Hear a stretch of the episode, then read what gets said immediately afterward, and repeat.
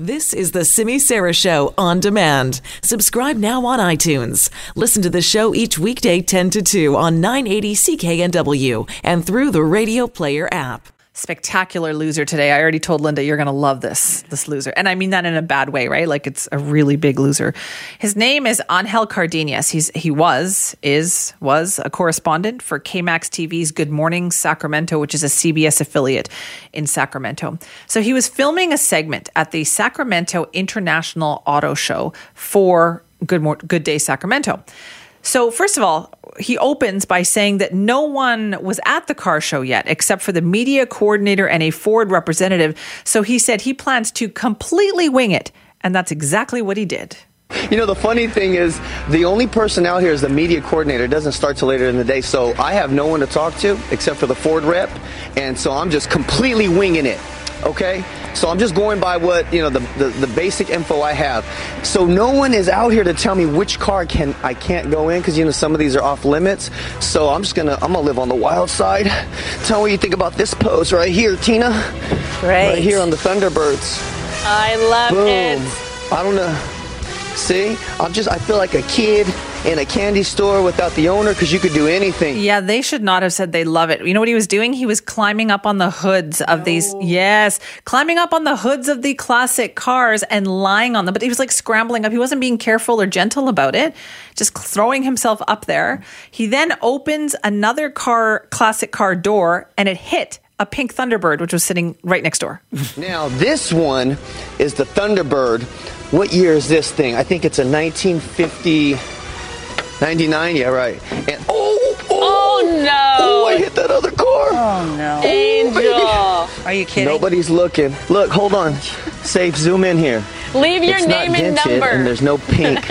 Leave your name Ooh, and number on. on. the dash. Nobody's looking. You're on TV, man. It's live television. and he wasn't even done yet violating the display cars. He later jumped on top of a Ford SUV hybrid. The Ford representative saying that she might look the other way. Yeah, now there's a sign in front of that Ford that says, please keep off displays. Can I just finish up this live shot posing on the hood for my friend Tina and Ashley? Yeah, it may look the other way. Is that okay? You know, All right. I may look the other way. All right, just because you're Canby's friend, right? Yeah, that's You're gonna right. hook it up. Okay. Absolutely. Thank you, Rachel. Thank you. Hey, come out to the auto show today. Starts at what, 10 or something? Yeah, sure. 10, something like that, and it'll be open till like what, 4 or 5? Okay, nobody's looking? Six o'clock. Okay, here we go. Now, as he go. does this, does this, I will say. So, oh my gosh! Oh, that didn't sound good. Yeah, he put a dent. He was putting a dent in the car oh. While he was up Oh no, he told me to get off. Okay, I'm gonna get in trouble. And then they were Back like, get guys. off, get off. So representatives from the International Auto Show later reached out to his bosses at KMAX, and it was later announced that he was no longer in that job. They fired him. Oh, they fired him for that. this reminds me just a tiny bit of one time Ralph Klein, the former Alberta premier, was invited to some schwanky, you know, au- luxury automobile event, and he got jumped up on the hood of this really expensive car, and he had jeans and rivets in the oh, back, no. And No. slid, you know, and Scratched but he it. was the premier, and everybody was like, "Oh, it's so nice to have you here." well, this guy was not the premier, and in Yeah. fact, now he's looking for another job. Our winner today is Coy Featherston and his old classmates from Austin, Texas. It's been decades since Coy saw his friends from high school, but that didn't stop them from rallying together to rescue him from homelessness. Have a listen to this report. It's a true testament of the power of friendship. An amazing story about a man who's getting back on his feet thanks to members of his King graduating class of 1971.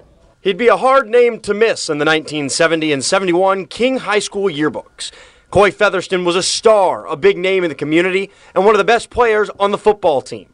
Fast forward to 2019, Coy's now homeless. He's been living on the streets for about 20 years. All of this unbeknownst by his friends until an article in the Austin American Statesman about homelessness was released, shedding light on Coy's unfortunate situation. But what started as a photo of a man pushing his basket around West Austin has become the focal point of a cause to get him back on his feet. I've heard about GoFundMe. I'm just going to set one up. I have no idea what it's going to do. I really had no expectations, to tell you the truth. What started with low expectations has since exceeded even the highest of them.